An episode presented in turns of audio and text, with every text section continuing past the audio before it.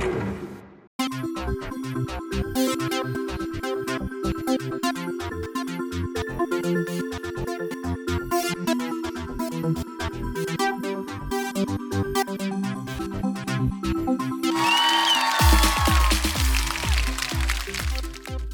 んにちは、トミトです。前回は、キビー西さんとの対談だったんですけども、今日は通常会ということで、一人でねやっております。で、今日は久しぶりにちょっとニュースからね、またネタを拾ってきて、ペラペラ喋ろうと思うんですけど、久しぶりにね、まあニュースは、えっと、フリップボードっていうアプリで、その自分がその見たいジャンルとか、あとそのニュース配信元をフォローするっていう形で、その見ていくっていうアプリなんですけど、そのフリップボードがね、最近ちょっとあんまりその、こう、なんか気になるニュースとか来なかったんですけど、ちょっとぼちぼち来始めて、ようやくそのやれそうなくらいに溜まったんですけどまずですねえっ、とこれは最近のその、えーウイルスのねあれです。コロナウイルス。なんか名前が変わったみたいな話をちょっと聞いたんですけどまあそれの関連で、えー Engadget 日本版の記事なんですが中国政府新型ウイルス感染症との密接な接触確認アプリを配布国民監視の賜物っていうタイトルなんですけどこれがすごくてあのアプリでねそのまずまずなんかその大前提としてその中国は国民のねその携帯の GPS でそのね行動を記録しているみたいなことが書かれてあってそれがねかなり驚きだったんですけどまあそれがあるからできるっていう話なんですがえっ、と自分がねその今その行動してきたその履歴で、えーそのウイルス感染してる人と接触したかどうかっていうのをその調べる。アプリがその配布されるっていうことでなんか QR コードで、えー読み込んでみたいなことが書いてあったんですけど、まあ、これがねできるとそのこの、えーこの日にこの場所でその感染した人と実は会っていたみたいなねそういうことがわかるみたいなんですけどちょっとこれすごいなと思って。まあ中学はねえっ、ともしその感染してた人がいる場合まあ町ごとで今は結構、え封鎖したりみたいなねことをやってるんですけど結構こういうのって中国は前はなんかごまかしたりとかしてたような気がするんですけどかなり今回は大きいっていうかねまあやっぱりこの10年とかで中国のその成長がねものすごく、えー規模もそうだけどスピードもすごいんでだいぶその辺変わってきたのかなっていう感じがするんですけどだからねその対応でヘボいことをしてると一気にねその成長に、えー成長の邪魔になるというかねそういう風になるからかなりこういう思い切ったことをしてるのかなってでもこれがねできるっていうのは、まあ、その国民監視されてるっていうとまあちょっと嫌な感じもするけどこういう時にねこういう対応ができるっていうのはまあ海外からしたらね国外中国国外からしたらこれができるこんなにスピーディーにやれるっていうのはちょっとすごいじゃんっていうのもあるし日本はねどうしてるのかねっていう感じがするんだけど中国からは人が来るし物も来るじゃないですか。だけどこの間ねなんかで見たしニュースなんだけど、えー、と僕がいる静岡市にの病院にその患者をね感染した患者を受け入れるとかっていうニュースが出てたんですけど普通だったらこの中国のやつとか見てると他の国もそうだけどありえないじゃないですか。ぱり感染した人はそこから動かさないえー、隔離するっていうのがやっぱりその収束に向けたやっぱりその一番早い方法だと思うんですよね。でそれをやらないと結局人が動けなくなると物も動かせないっていうことになるんでそうするとお金の動きも止まっちゃう。経済ストップしていいのかっていうことなんですけどなんかそういう計算ができないのかなんか日本なのかなっていう感じはしちゃうんですけどね。だってあれですよ。昨日なんかもえっ、ー、ともうめったに見なくなりましたけどなんか番組を他の番組を貼ってたのかな。えっ、ー、と夜のニュース番組かなんかちょっと見てたんですけどそうしたらなんかアナウンサーの人がねその、えー、まあアナウンサーの人も伝えるだけだからしょうがないんだけどあのねうんとまあオリンピックの時ってどうなるんでしょうねみたいなね。その時はねオリンピックが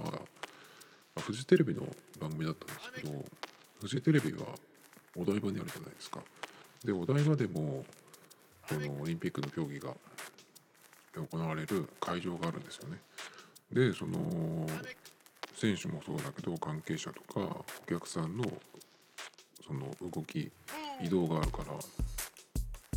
そういうのもあってでそのオリンピック期間中はどうなるんですかねみたいな話をしてたんですよ。でまだ結局ね、えー、どうなるかっていうのは決まってんなみたいな。そこにねえっ、ー、とおぎやはぎの小木さんが出てたんですけど小木さんがえっ、ー、とお昼の番組生放送をやってるみたいででそれもねそのオリンピック期間そういう感じになっちゃうから休みになるのかなとかっていう話をしてたんですけど、まあ、どうやら今のところは決まってないらしいんですよね。今の段階で決まってないっていうのがなんか遅いよなっていう感じなんだけどやっぱりやっぱ日本は遅いですよね。でなんかねそういう話を聞いてるとどういう風になるかっていう予想ですけど結局なんかその実際に今まで通り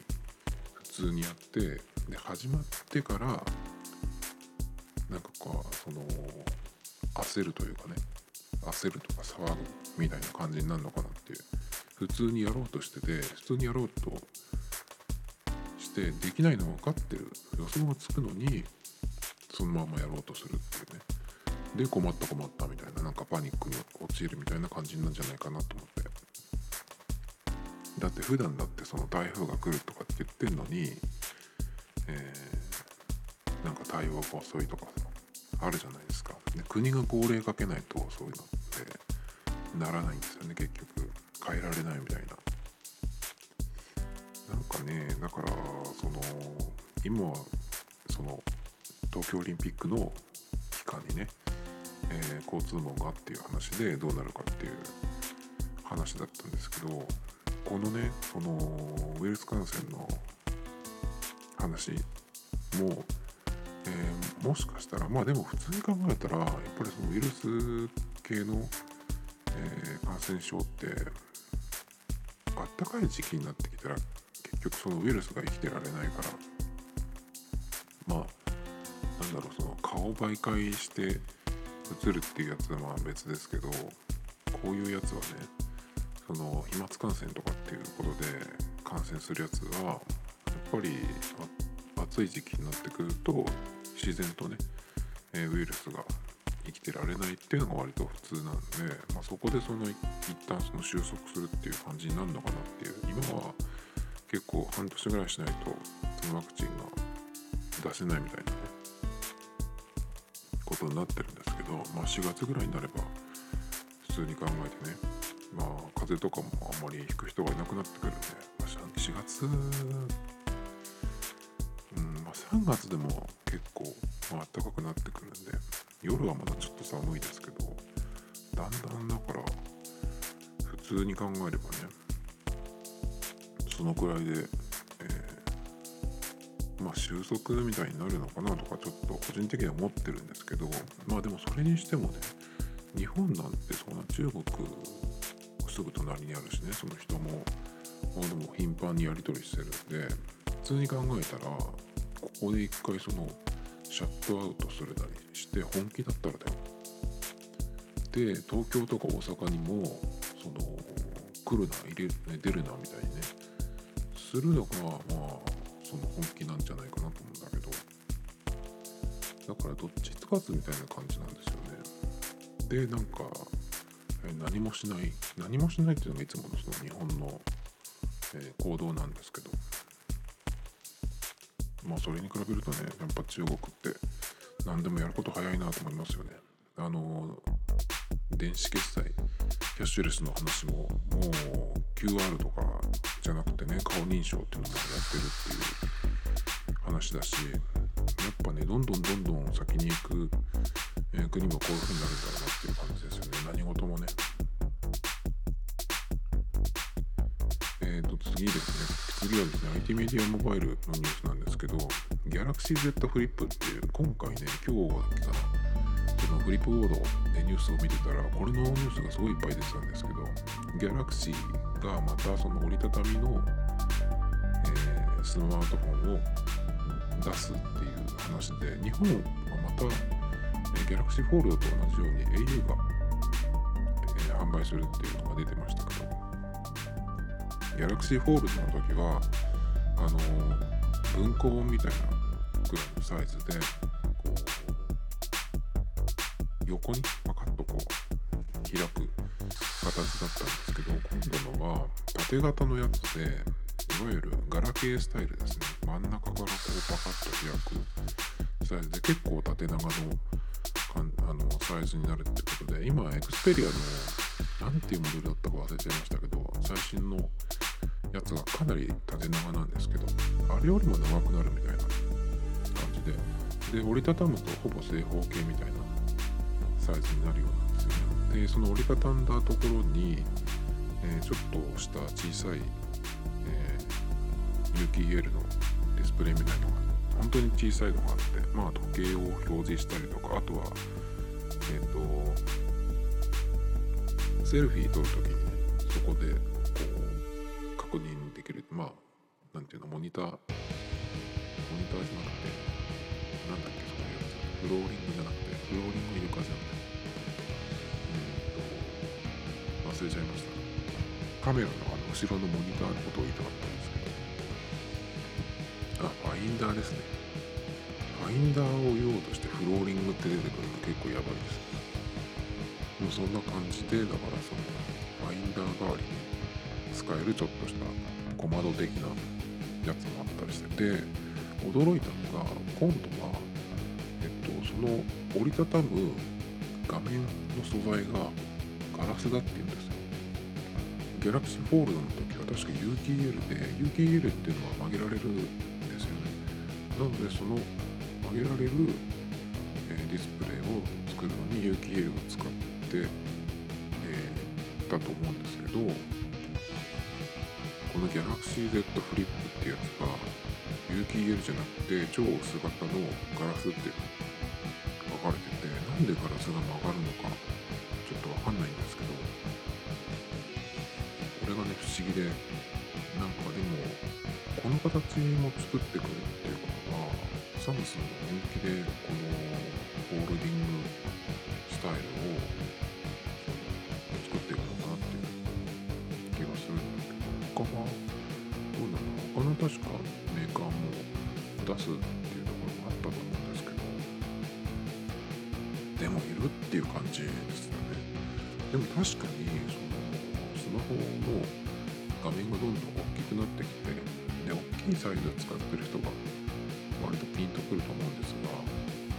一度その大きいサイズ例えばその 6, 6インチぐらいのサイズのものを使ってしまうと小さいのって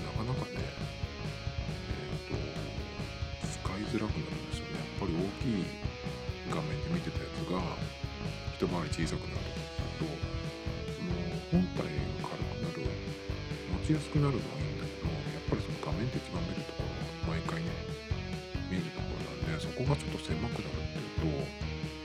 結構ストレスになるかなって感じするんですよね。個人的なえっと経験ではスマホの画面を大きいのから小さくしたことはないんですよ。えっと今は iPhone8 プラス ,8 プラスで5.8インチかな。その前は 4S を使ってたんでかなりでかくなったんですけどあのー8プラスを使ってるけどその前6プラスか。6プラスにして23日にして1日か1日経って、えー、4S の画面を見てみたんですけども小さいのはとてもじゃないけど使ってられない。りました。あと、えー、大きいのから小さいのにしたっていう経験が1回だけあってそれが iPad を使ってた時に9.7インチから7.7インチかなの iPad mini に変えたことがあって荷物はすごく軽くなったんですけどやっぱり画面小さいの小さくなるのって結構大きいのから小さいのにするっていうのはちょっときついなっていうったのでやっぱりね大きい画面から小さいのにするっていうのはなかなかちょっと厳しいのかなっていう感じがするんですねだからまあこの大きくなってきた画面っていうのも、まあ、ただただでっかくするっていうわけじゃなくてやっぱりその必要だからやっぱりこのぐらいの大きさになってきたと思うんですねその動画を、えー、スマホで見るっていうのは当たり前になってるんですよしまあそのいろんなね他にもアプリがでやっぱり画面もこのぐらいあった方がいいよねっていうことでおそらく今の6インチオーバーになってきてると思うんですけどそうなってくるとどうしてもやっぱり本体がでかくなるそして重くなるっていうのでやっぱりその本体がでかくなるっていうことは手が大きい人だったらいいけど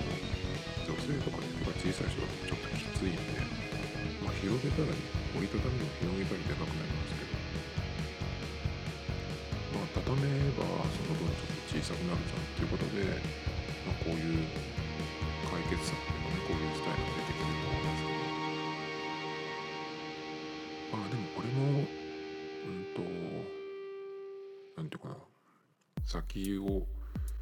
見た時には、まあ、通過点っていう風にあってほしいなと思いますけどね。このスタイルがなんかその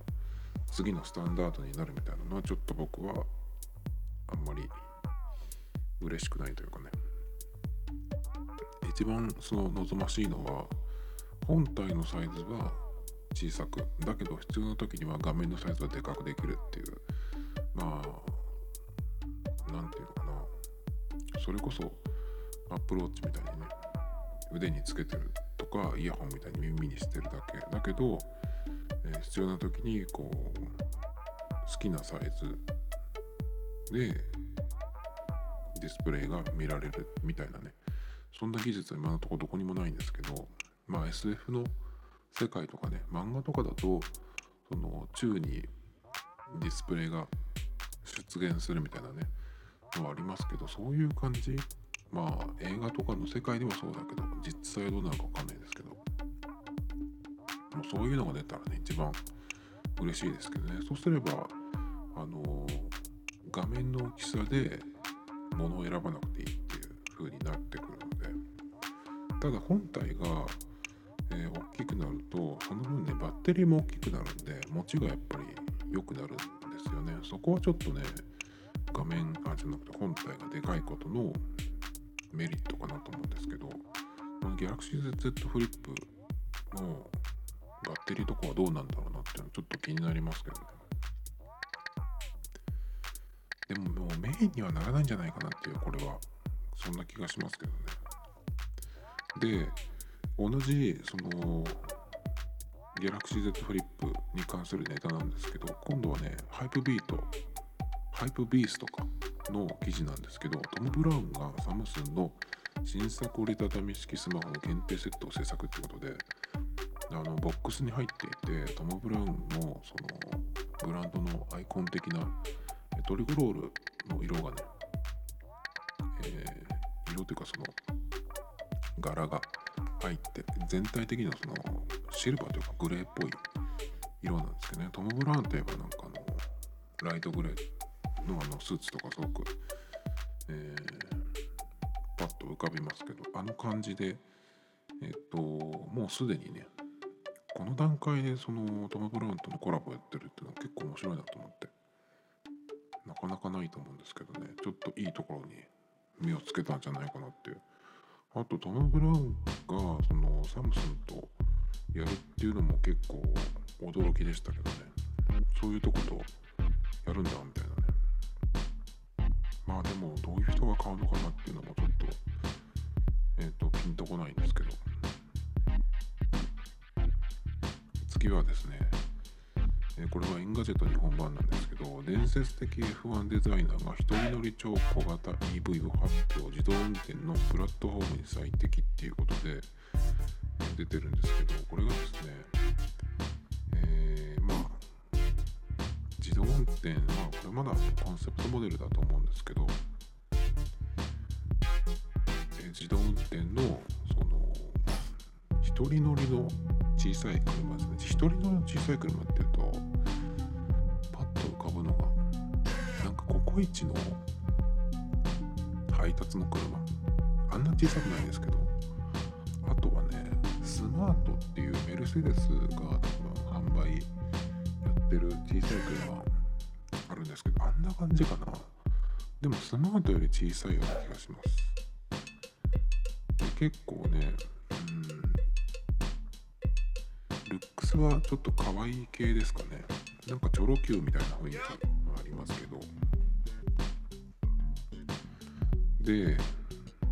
ーんなんか結構こういう、まあ、自動運転の車でこういう風のが出てくるっていうのはちょっと、まあ、意外かなっていう。割とその最近もセスとかねあとモーターショーとかのコンセプトモデル見てるとうんと4人ぐらいがこうボックスシートに、えー、余裕でねこう足もそのキツキツじゃなくて、えー、向かい合って座っても膝が全然くっつかないぐらいの、えー、スペースがある内装っていう感じなんですけどこれはねもう全然完全に一人用で。うんちょっと割とまあ普通にハンドルがついて運転してる車っぽい雰囲気ですね。まあでもうん見た目はちょっと可愛い感じなんですけど。でえっ、ー、とまあそんなにパワーも、えー、ないっていう感じですかね。全長が2537ミリ。まあ2.6メートル。全幅全幅が1310ミリっていうのはねかなり小さいですね。全高線628ミリまあでも高さはまあまああるのかな。あでもそうでもないか。でえー、欧州の乗用車衝突安全基準を満たしてる。小さいサイズだけど。ッテリーは450キロ以下に抑えられていると。一度の充電で最長100キロの距離を走行できるってことなのでまあ普通のその、うん、家の周りというか生活圏内の、えー、運転だったらまあ普通に使えるのかなっていう感じの、まあ、バッテリー性能なんですけど。なんかやっぱりねあの自動運転の車で小さいとか狭いっていうのはちょっとなんかもったいない気がするんですよね。せっかくその運転する必要ないっていうことがまず自動運転ってことはエンジンがいらないじゃないですか。そうするとやっぱりその分広く取れるしで大きい車って運転する分にはちょっとその人によってはね、通る道とかにもよりますけどあの運転が大変だっていうことで小さい車を好む人もいると思うんですけど、まあ、運転しないんであれば運転はねも自動運転で任せてあるんで、まあ、別に小さい車にしなくてもいいんじゃないっていう感じがすごいするんですけどね。だからそういう意味でもなんかそのこういう一人乗りの、うん、こういうのが出てくる出てきたっていうのはちょっとね意外な感じでしたね。え次はですね山崎実業の畳める携帯ティッシュケースが箱ティッシュごと持ち歩きたいを叶えてくれたということでルーミーっていうサイトなんですけどこれがね何て言ったらいいのかな。あの箱ティッシュをそのまま持っていくわけじゃないんだけどあの畳んだ状態それをこう入れるケースっていう感じでまあ腰につけられるぶら下げられるっていうような感じなんですけど。もうそろそろねもうもうでも花粉ちょっと飛んでる感じはするんですけどまだ僕は薬は飲んでないんですが割とここ1年はバレンタインの頃に飲み始めるっていうのもうんと多かったんですけどでも去年なんかちょっとそれだと早いのかなっていう3月が見えてきたあたりから飲み始めるかなっていう。あとはまあ最近は天気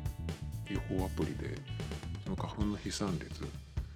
がその週間天気の方にも出てくる。んでまあそれを見つつでいいのかなっていう感じはしますけどまあその時期にね備えて、まあ、箱ティッシュごと持ち歩きたい、まあ、持ち歩くっていう人も結構いますけどね職場とかにもみんなそのなんだっけ保湿系のティッシュをね置いてある人とかまあこれはもうあのー、なんだっけ。腰にねもうつけるケースみたいなやつがあってあこういうのもなるほどなってもう結構だから本当にひどい人ってもうその時は悪いけどもこの時期はあのなりふり構わずやらせてもらうよみたいな、ね、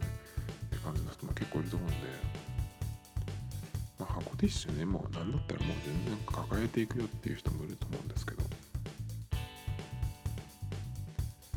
こういうのもね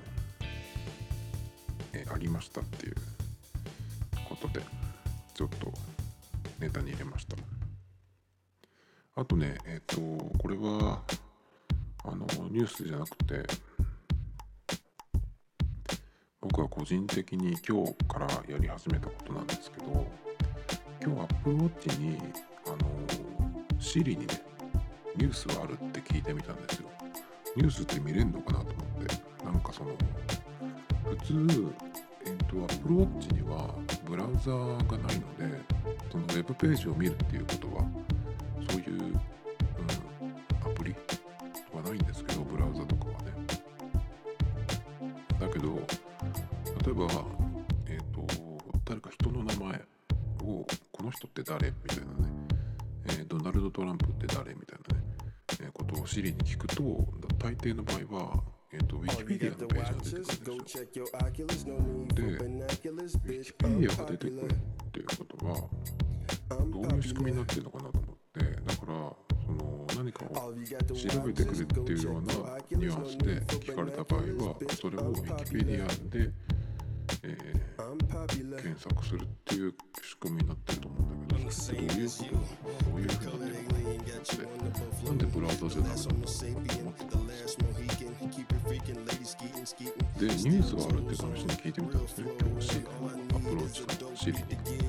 したら、え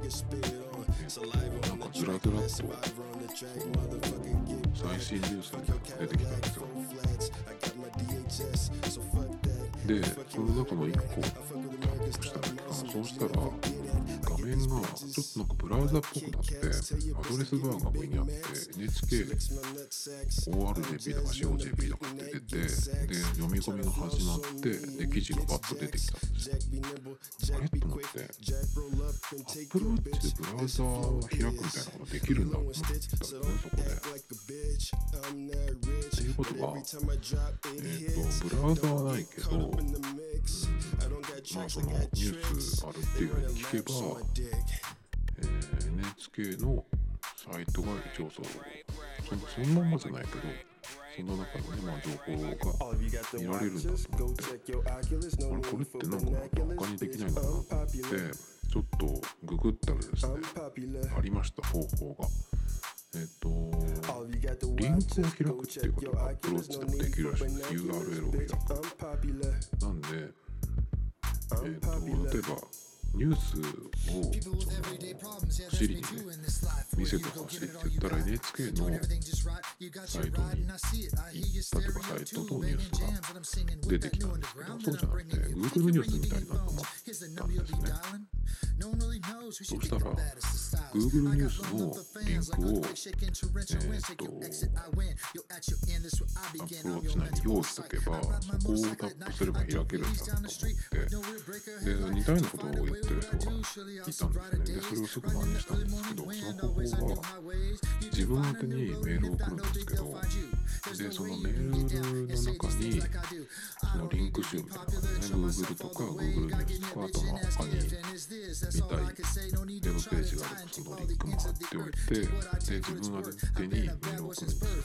ですよで Apple Watch のメールアプリでそのメールを開いてねでそうするとリンクがクリックできるようになってるんででクリックすると、まあ、Google ニュースのそのページが開けるっていうことでね。まあその iPhone とか Mac とかで見るのに比べたら全然その見づらいし量も少ないんですけど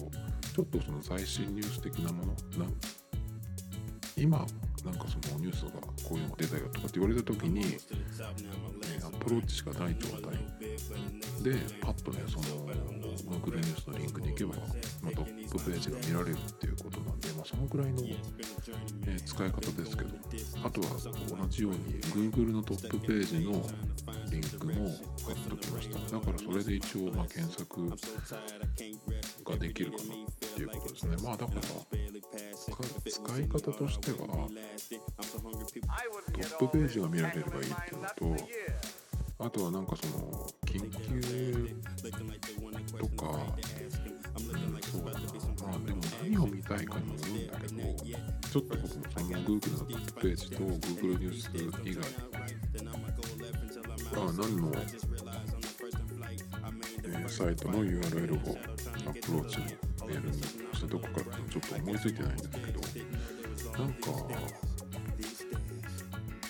もうちょっとぐらいあるかなとちょっと思ってるんですけどアプローチでアプローチでもいいからパッと見たいっていうのがあれば。そのリンク集に載せようと思います。でメールで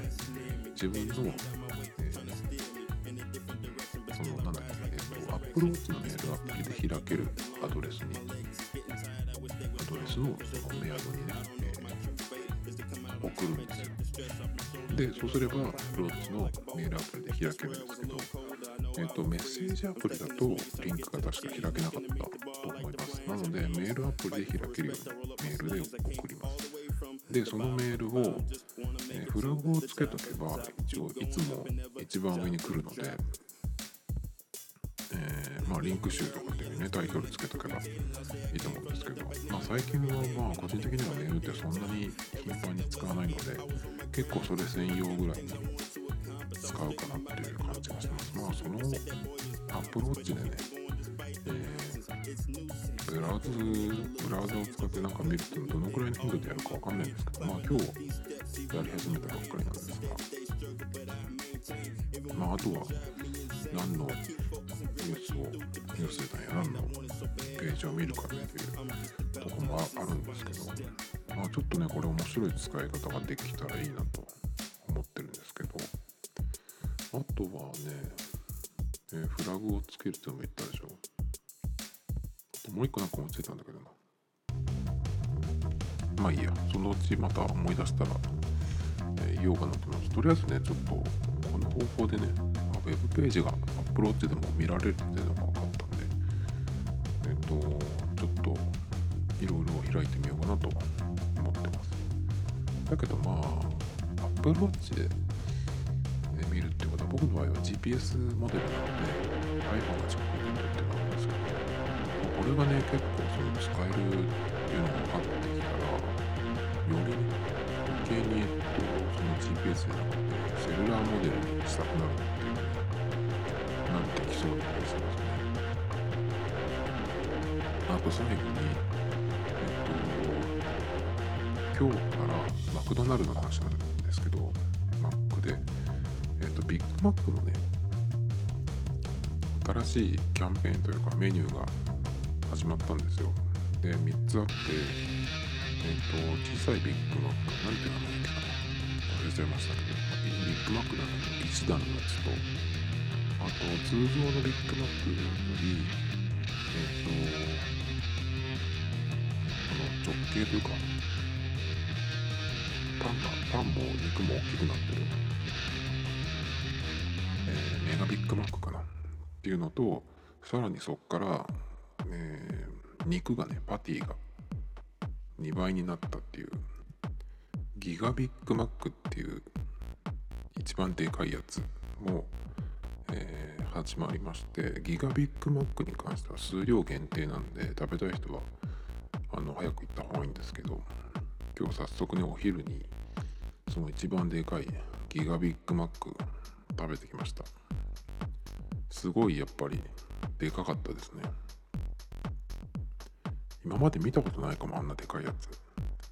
前10年ぐらい前かな。クォーターパウンダーっていうのがあってそれが結構肉がでかいやつだったんですけどそれってあのぐらいだったかなと思って。で、えっと、直径もでかくなっててパティが4枚になってるんですけどギガビッグマックはね顎が外れんじゃないかっていうぐらい口開けないとあの一気には噛みつけなかったですね。だからこの上半分下半分っていう感じでこう交互に食べていくっていう感じだったんです。なかなかねそのえー中もちょっと出てくる感じであのはみ出してくる感じで手も汚れますのでまあそういう意味では結構がっつりかぶりついていく感じでね。でかなり大きくて量もあるので食べ終わるのあまあ時間かかったんですけどなんかもうね戦いみたいな感じです。戦ってるような感じで食べました。でポテトもいつもの癖で L にしちゃったんでその L、えーポテト L と,、うん、とギガビッグマック1000円くらいになりましたね。珍しいですけどその2つで1000円っていうの。ギガビッグマックが単品で790円とかかな。だからまあ1000円ぐらいになったんですけど、まあ、食べ応えは満足度はすごかったですね。あちょっと最近なんかその食べてもちょっと小さいかなっていうかもうもうちょっとないのっていうような感じしてたんでこの間の、えー、厚地の時もねそうだったんですけど中身は分厚いだけどなんていうのかな。まあパンのバンバンズの大きさとかはそんなに大きくはない。まあむしろ普通ちょっと小さく感じるぐらいだったんで。このギガビッグマックはね久々に。ていうか初めてかもこんなになんかすごいななんていうの？えー食べたっていう感じのやつはまあでもそれでもえっとハンバーガーレストランみたいなとこ？クドナルドもまあハンバーガーレストランじゃそうなんだけどこう専門店みたいなところ。でそのナイフとフォーク使って食べるようなねその串がこう上から刺さってるようなあるじゃないですかハンバーガー。ああいうのに比べればまだちょっと小さいけどまあでもかなりのボリュームで、えーすごかったですね。結構食べ終わるのに時間かかりましたけど。でもその今まで歴代の食べた僕が食べたマックのハンバーガーの中ではあの一番なんか食べ応えっていう意味ではすごかったですね Tomito Times Podcast. This program was broadcasted you Anchor FM.